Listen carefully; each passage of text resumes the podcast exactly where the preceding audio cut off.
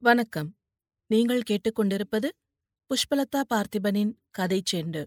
ஆசிரியர் திருமதி ராஜம் கிருஷ்ணன் எழுதிய குறிஞ்சித்தேன் பாகம் மூன்று.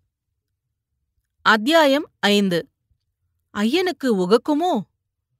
காலமெல்லாம் சிறையில் இருந்த பின் கிடைக்கக்கூடிய விடுதலையின் ஆனந்தத்துக்கு வேறு எதை உவமையாக கூற முடியும்? கனத்த இருளின் துயரப்போர்வையை கிழித்துக்கொண்டு கிழித்துக் கொண்டு தினம் தினம் உலகை இருட்சிறையிலிருந்து விடுதலை செய்ய வரும் இளம் பருதியை காணுந்தோறும் உலகு அடையும் இன்ப மகிழ்ச்சிக்கு எல்லை உண்டோ?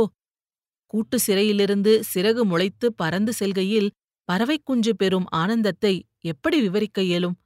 பனிமுகைக்குள் சிறைப்பட்டு கிடக்கும் மனம் இதழ்கள் அகன்றதும் இளங்காற்று சேர்த்து இன்ப லயத்துடன் இசைக்கும் மோன கீதங்களின் இனிமையும் நயமும் வெள்ளற்குரியதாமோ உடலாகிய கூட்டுக்குள் சிறைப்பட்டு மண்ணுலகில் பிறவி எடுத்து அந்தப் பிறவிக்குரிய பல்வேறு தலைகளுக்குள் கட்டுண்டு வாழ்வுடன் போராடி ஓர் உயிர் பறவை எய்தும் விடுதலை சாதாரண நிகழ்ச்சியாகுமோ? அதுவும் ஜோகியின் தந்தை காலமெல்லாம் வேறு எந்த உயிருக்கும் தீங்கு நினையாமல் உண்மை வழி நடந்தவர். விடுதலை எய்திய உயிர்ப்புள் எல்லையற்ற பரம்பொருளுடன் ஒற்றர் கலந்துவிட பாதை தேடி போவதாக நம்பும் அந்த மக்களுக்கு சீலமும் ஒழுக்கமுமாக வாழ்ந்த பெரியவர்களின் மரணம் பெருமகிழ்வுக்குரிய கோலாகலங்களுடன் கொண்டாடக்கூடிய வைபவமாக வழி வழி வந்ததில் ஏதும் விந்தை உண்டோ? மனிதன் தன்னை மறந்த ஆனந்தத்தை எப்படி காட்டுகிறான்? அவனையும் அறியாமல் இசை பிறக்கிறது. கைகளையும் கால்களையும் அசைத்து தன்னை அறியாமலே ஆனந்தத்தை வெளியிடுகிறான். அந்த மலை மக்களின் இயற்கையோடு பொருந்திய வாழ்விலே இசைக்கும் நடனத்துக்கும் நிறைந்த பங்குண்டு. வாழ்வில் நேரும் முக்கியமான நிகழ்ச்சியான மரணத்துக்கு விடுதலை அடைந்த உயிர் பறவை இருளாம் நரகினை கடந்து பரம்பொருளை சேர செல்வதான இறுதி யாத்திரையான நிகழ்ச்சிக்கு இசையும் கூத்தும் இன்றியமையாதவையாக இருந்தது தொன்று தொட்டு வந்த வழக்கம். நீலமலையை தாயகமாகக் கொண்டு வாழ்ந்த மக்கள் பிரிவினர் வெவ்வேறு வகையினராக மண்ணில் சொந்தம் கொண்டாடி ஊன்றி வாழ்ந்தாலும் ஒருவருக்கொருவர் வாழ்விலே உதவி கொள்ளும் பிரிவினராக மேன்மையுற வாழ்ந்து வந்தது ஒரு சிறப்பாகும். மலையில் வாழும் ஏனைய பிரிவினருக்கு தம் கைத்திறத்தாலே வாழ்வுக்கு வேண்டிய கலங்கள் ஆயுதங்கள் முதலிய உபகரணங்களை செய்து தந்தும் பிரதியாக அவர்களிடமிருந்து தானியங்கள் பெற்று வாழும் கோத்தர் என்ற பிரிவினர் குழலும் தாரையும் மத்தளமும் தப்பட்டையும் பறையும் கொண்டு இசையை எழுப்பும் நற்கலையையும் அறிந்தவராவர். படக மக்களுடைய வாழ்வுக்கும் சாவுக்கும் அவர்கள் மங்கள ஓசை முழங்க வருவது இன்றியமையாததாக கருதப்பட்டு வந்தது. எனவே தொரியமல்லரின் மகன் பெட்டன் அந்த பகுதி ஊர்களுக்கு பொதுவாக இருந்த கோத்தமலை கோத்தருக்கு செய்தி தெரிவித்துவிட்டு வந்தான். செவ்வாயன்றே இரவுக்கிரவாக அந்த பெரியவரின் புனித உடலை தாங்க ஏழட்டுக்கு சப்பரம் தயாரிக்க கழிகளும் கம்புகளும் குச்சிகளும் சேகரித்து விட்டார்கள். பெரியவரின் இறுதி சடங்குகள் சிறப்பாக செய்யப்பட வேண்டும் என்ற எண்ணத்தில் அங்கு எவருக்குமே வேற்றுமை இருக்கவில்லை. முக்கியமாக ரங்கனுக்கு செய்தி அனுப்பியவர் பெரியவர் மாதந்தாம். தம் மகனின் குணாகுணங்களை அவர் என்றுமே புகுந்து பார்த்தவரல்லர். ஏதோ முடைக்கு மகன் சிற்றப்பனிடம் பணம் வாங்கி சென்றிருந்தாலும் அவன் சர்வ வல்லமை பொருந்தியவன் என்பது தந்தையின் நம்பிக்கை. திங்கட்கிழமையன்றே ரங்கம்மையின் புருஷன் மைத்துனனை பணத்துடன் அழைத்து வரச் சொன்னானே ஏன் இன்னும் வரவில்லை? தமையனுக்கு இருப்பு கொள்ளவில்லை. நடனமாடுவதில் வல்லவரான அவர் எத்தனையோ வைபவங்களில் பங்கெடுத்திருக்கிறார். அன்று அவருடன் பிறந்த தம்பி தமையனின் இசையில் மகுடிக்குக் கட்டுப்படும் நாகமென ஒன்றி நிற்பவர் மண்ணுலக வாழ்வை நீத்திருக்கிறார். தம்மை அறியாமல் கப்பிய சோகத்தையும் மீறி சிறப்பாக மரண வைபவத்தை நிகழ்த்த வேண்டும் என்ற சம்பிரதாயத்தை நிறைவேற்றும் குறியே அவரை ஊக்கிக் கொண்டிருந்தது. அவர் தம்பி இல்லாமல் குடும்ப சடங்கு ஒன்றில் என்றாவது உண்மையான வேகத்துடன் ஏங்கினாரென்றால் அது அன்றுதான். ரங்கன் வரவில்லையே. ஏட்டுக்கு சப்பரத்துக்கு வேண்டிய துணிகள் பட்டுக்கள் முதலியன எல்லாம் வாங்கி வர வேண்டுமே. ஜோகியின் தந்தை ரங்கனுக்கு சேமிப்பு பணத்தை கூட உதவியதும் அவன் சமயத்துக்குக் கூட வராமல் நிற்பதும் பலர் பலவிதம் பேச வாய்ப்பளித்தன. பாருவின் உள்ளத்தில் அவை தைக்காமல் இல்லை. அவள் கணவன் என்றாவது குடும்பத்துக்கு உதவியிருந்தாலல்லவோ அப்போது உதவ அவள் தன்னிடம் நூற்றைம்பது ரூபாயை வைத்துக்கொண்டு பெரியவர் கடன் பத்திரத்தில் ஒப்பு செய்து கரியமல்லரிடம் கை நீட்டி வாங்குவதை பார்த்திருப்பது முறையா? பாருவிடம் அந்த பணம் பல ஆண்டுகளாக சேர்த்த உழைப்பின் பயனாக தங்கியிருந்தது. பணம் அவள் எதற்கு சேர்த்தாள்? பொன்னும் வெள்ளியும் வாங்கவோ? இல்லை. அருவிக்கரை வளைவில் சமவெளி போல் பரந்த பள்ளத்தில் நல்ல கருப்பு மண்ணாக ஓர் ஏக்கர் வாங்க வேண்டும் என்பது அவள் கனவு. மணிக்கல்லட்டிக்கு அந்த பள்ளத்தை கடந்து செல்லும் போதெல்லாம் அவள் ஆசையோடு அந்த மண்ணை கையில் எடுத்து பார்ப்பாள். அத்தகைய கருப்பு மண் அன்பு கனியும் தாயைப் போல் மடி நிறைய கொடுக்கும் இயல்புள்ளது. கிழங்கு ஒன்று தேங்காய் அளவுக்கு விளையும். அந்த மண்ணின் ஈரத்தில் அந்த இடத்தில் ஓர் ஆரஞ்சு மரம் உண்டு. அது சிறு செடியாக இருந்த காலத்தில் அவள் மரகதமலைக்கு மணப்பெண்ணாக வந்தாள். அது இப்போது பழுத்து குலுங்குகிறது. பழத்தின் ருசியை சொல்லி முடியுமோ? அவள் அதை ருசித்திருக்கிறாள். தேனின் இனிமை சொட்டும் சுளைகள் அருவி சோதரையும் மண்ணாம் தாயும் அந்த மரத்துப்பூவின் சுகந்தத்தையும் கனியின் இனிப்பையும் எப்படித்தான் உண்டு பண்ணுவார்களோ? அந்த பூமி கிருஷ்ணனுக்குத்தான் உடமையாக இருந்தது. அவனோ அவன் மனைவி மக்களோ அந்த பூமியில் விதைத்து உறவாடப் போவதில்லை. அந்த பூமியை அவளுக்கு விற்பதில் அவர்களுக்கு நஷ்டமும் வரப்போவதில்லை. ஆனால் அவள் ஆசைப்பட்டு கேட்டதை வாங்கித் தரும் கணவனா அவளுடைய கணவன்? எந்த நிமிஷமும் அவன் இன்னொருத்தியை கொண்டு வரக்கூடும் என்பதை அவள் அறிந்துதானே இருந்தாள்? கையிலே அதற்குரிய தொகையை சேர்த்துக் கொண்டு கிருஷ்ணனிடம் நேராக கேட்டுவிடலாம் என்று மனப்பால் குடித்திருந்தவளுக்கு அவன் மனைவி கார் அனுப்பி அழைத்தது நல்ல வாய்ப்பாகவே இருந்தது. அவள் ஒத்தைக்கு சென்றதற்கு நோக்கம் அதுதான். ஆனால் கிருஷ்ணன் சகஜமாக வந்து வார்த்தையாடவில்லை. ருக்மணியின் வாய் ஓயாத பெருமைகளைக் கேட்கவும் காணவுமே சரியாக இருந்த நேரத்தில் அவளுக்கு பூமி விஷயம் பேசவே நல்ல சந்தர்ப்பம் கிட்டியிருக்கவில்லை. எதுவும் கேட்டு பழக்கமிருக்காத அவளுக்கு சட்டென்று அந்த கௌரவப்பட்ட ருக்மணியிடம் நிலத்தைக் கேட்க வாயெழவும் இல்லை.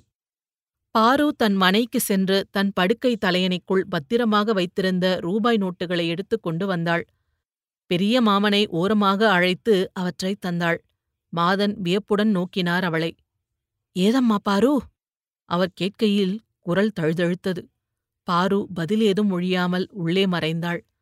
புதனன்று விண்மணி உச்சிக்கு ஏறும் முன் மரகதமலையின் மேல் பக்கம் வயலிலே அணி அணியாக நிற்கும் நாரைக் கூட்டத்தைப் போல் தூய வெள்ளை உடைகளில் மக்கள் கூடிவிட்டார்கள். ரங்கனும் ரங்கம்மையின் கணவனுமாக உச்சி போதில்தான் அங்கு வந்தார்கள். தன்னை எதிர்பார்க்காமலே சடங்குகள் நிறைவேறிக் கொண்டிருந்தது கண்டு உள்ளூர அவனுக்கு சமாதானம் உண்டாயிற்று. என்றாலும் சிற்றப்பன் சமீபம் வந்து கண்ணீர் வடித்தான். அப்பனும் அம்மையுமாக இருந்தீர்களே சித்தப்பா. நேற்று முதல் நாள் பேசி கிட்ட உட்கார்ந்து சாப்பிட்டுவிட்டு இப்படி போனீர்களே. நான் என்னவெல்லாம் நினைத்திருந்தேன். நேற்று நந்தனார் பயோஸ்கோப் பார்க்கையிலே ஐயனை அழைத்து வந்து காண்பிக்க வேண்டும். கண்ணால் தண்ணீரை வர பரவசமாவார் என்று நினைத்தேனே. சித்தப்பாவை பேரூர் சிதம்பரம் பவானி எல்லாம் அழைத்துப் போக வேண்டும் என்று கோட்டை கட்டினேனே என்றெல்லாம் பல பல கூறி அவன் கண்ணீர் விட்டபோது கண்டவர் உருகினர். சற்றைக்கெல்லாம் ஜோகியின் ஐயனை கட்டிலோடு வாயில் முன் கொண்டு வந்து சடங்குகளை ஆரம்பித்து விட்டார்கள். ரங்கம்மை கண்ணீருடன் தண்ணீரும் ஊற்றி சிற்றப்பனின் பொன் உடலை குளிப்பாட்டினாள்.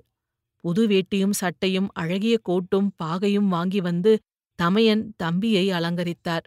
அகன்ற நெற்றியில் இரு வெள்ளி ரூபாய்களை ஒளியிட ஒட்டி வைத்தார். அலங்கரிக்கப் பெற்ற ரதத்தில் அவரை படுக்க வைத்தார்கள். அவர் காலமெல்லாம் வழக்கமாக முள்ளும் மண்வெட்டியும் வாளும் செய்து தந்த முட்டுக்கோத்தன் அவருடைய தயாள குணங்களைக் கூறி அழுத வண்ணம் இறுதியாக அவருக்கு ஆயுதங்களை கொண்டு வைத்தான். மைத்துனன் மனைவியும் மூக்குமலை உறவினர்களும் பணியாரங்கள் சுட்டு கூடைகளில் கொண்டு வந்து வைத்தார்கள்.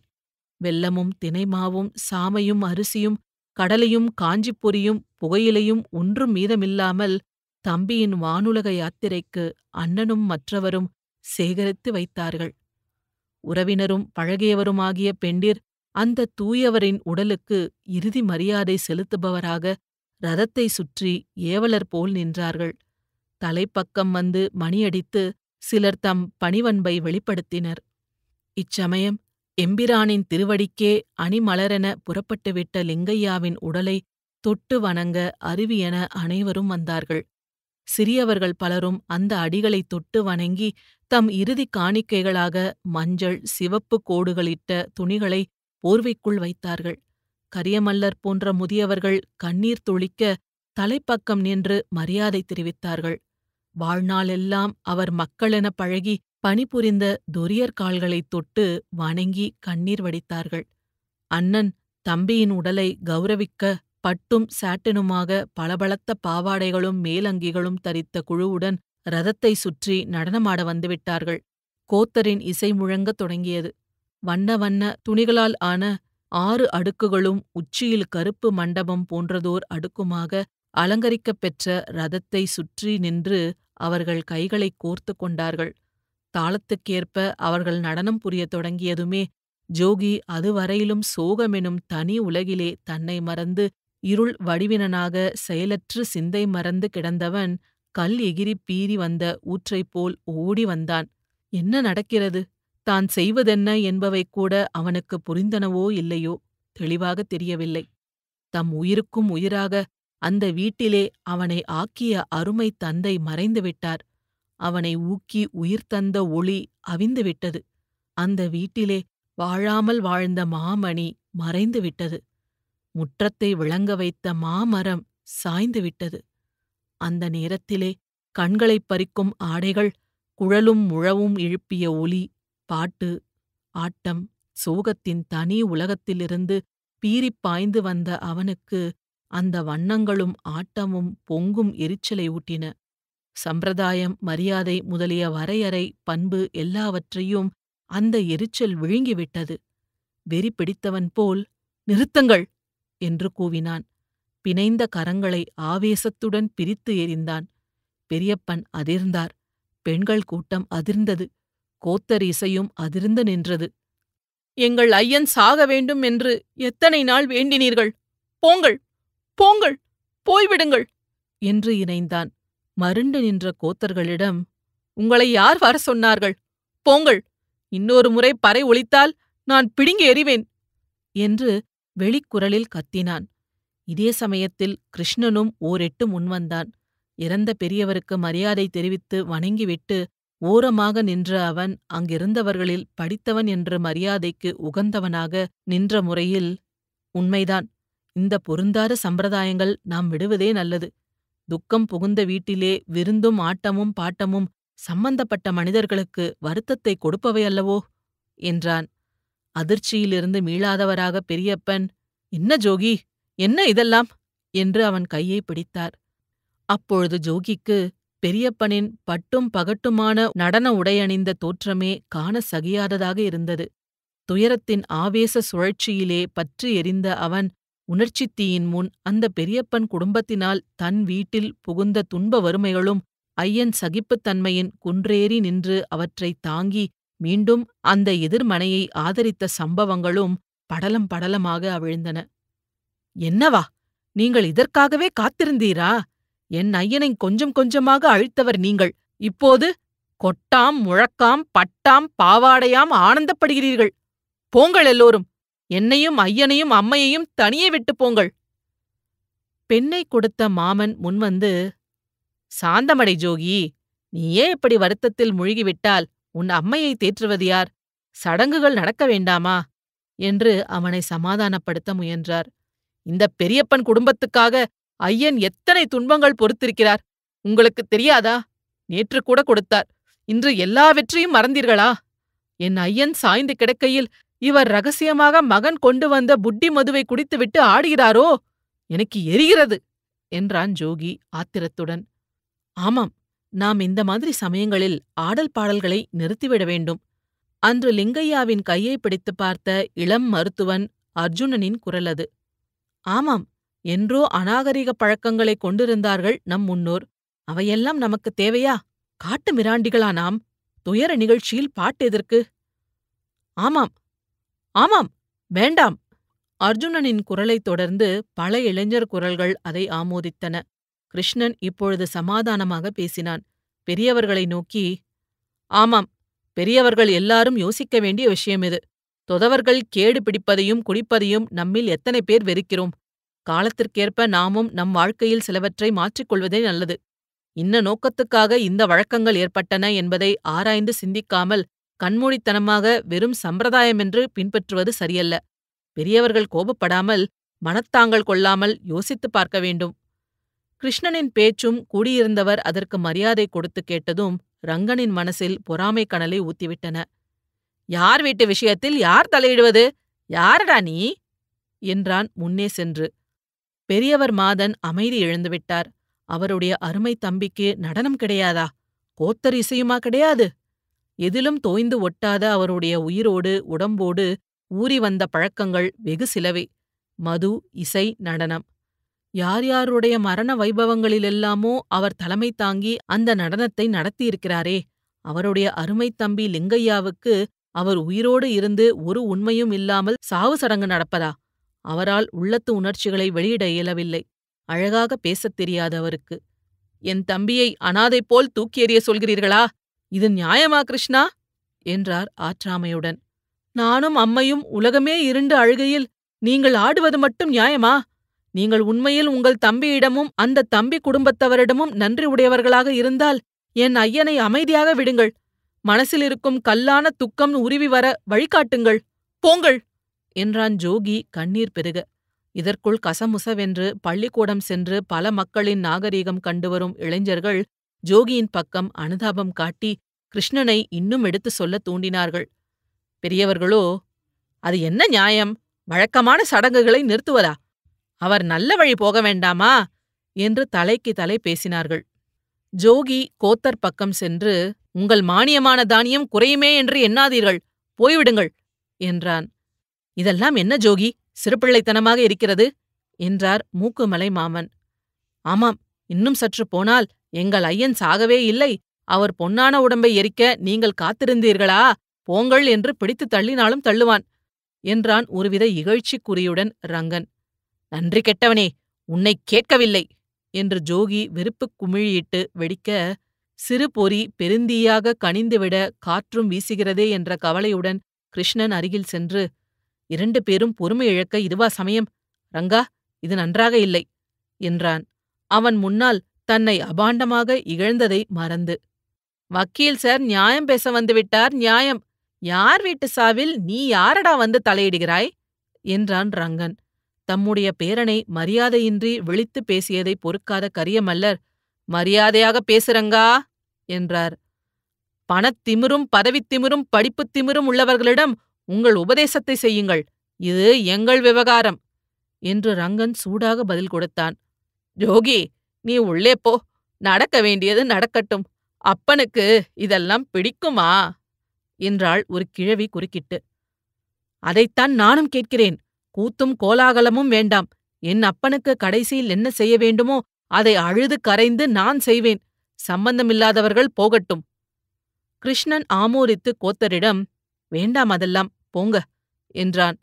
அவர்கள் அருகில் சென்று ரங்கன் வெகுநாளைய ஆத்திரத்துடன் பாய்ந்து கிருஷ்ணனை பின்னே தள்ளினான். கட்சியா கட்டுகிறாய்? ஆ என்று உருமினான். ஏற்கனவே இரு கூறுகளாக பிரிந்துவிட்ட கூட்டம் வாய் சண்டை கையால் தொடும் அளவுக்கு வலுத்ததும் நன்றாகவே இரு கட்சிகளாக பிரிந்து பலத்துவிட்டது. வாத பிரதிவாதங்கள் இரு பக்கங்களிலும் எழுந்தன. கோத்தர்கள் வெகுநேரம் காத்துவிட்டு கவலையுடன் ஊர் திரும்பலானார்கள். அந்தி சாய்ந்தது. கிருஷ்ணனின் கல்வி முன்னேற்றத்திலும் செல்வத்திலும் பொறாமை கொண்டவரும் இருக்கத்தான் இருந்தார்கள். படித்த கர்வத்தில் நிலைமறந்து பேசுகின்றனர் என்றார்கள். அனாவசியமாக கிருஷ்ணனை கேவலமாக ரங்கன் ஏசி பேசியதை கரியமல்லர் பொறுக்கவில்லை. என்ன ஆனாலும் இன்று ஆட்டமும் பாட்டமும் நடப்பதில்லை என்று அவர் கச்சை கட்டினார். போலீசு கூட்டி வருவேன். எப்ப அதை அந்த லட்சியத்தை அவர் தலை சாய்ந்ததுமே அவன் தூளாக்கி விட்டானே? அவன்தானே கலகத்தை ஆரம்பித்தான்? தன்னையே அவன் கடிந்து கொண்டான் நொந்து கொண்டான் பொறுமை இழந்தேனே என்று சபித்துக் கொண்டான். பிரிந்த கட்சிகள் போலீசு இடையீட்டுக்குப் பின்பு ஒருவரை ஒருவர் வர்மம் வாங்குவது போல் கருவிக்கொண்டு பின்வாங்கின. தூற்றலும் மழையும் மீண்டும் தொடர நடனமும் சிறக்கவில்லை. அன்னை மங்களமிழந்தாள் வீட்டுக்குள் ஊருக்குள் பகை வெற்றிக் கொடியேற்றியது ஜோகி குமைந்து கருகிவிட்டான். இத்துடன் இந்த அத்தியாயம் நிறைவடைகிறது. இதுபோல பல சுவாரஸ்யமான கதைகளைக் கேட்க கதை செண்டு சேனலை மறக்காம லைக் பண்ணுங்க கமெண்ட் பண்ணுங்க ஷேர் பண்ணுங்க சப்ஸ்கிரைப் பண்ணுங்க. நன்றி.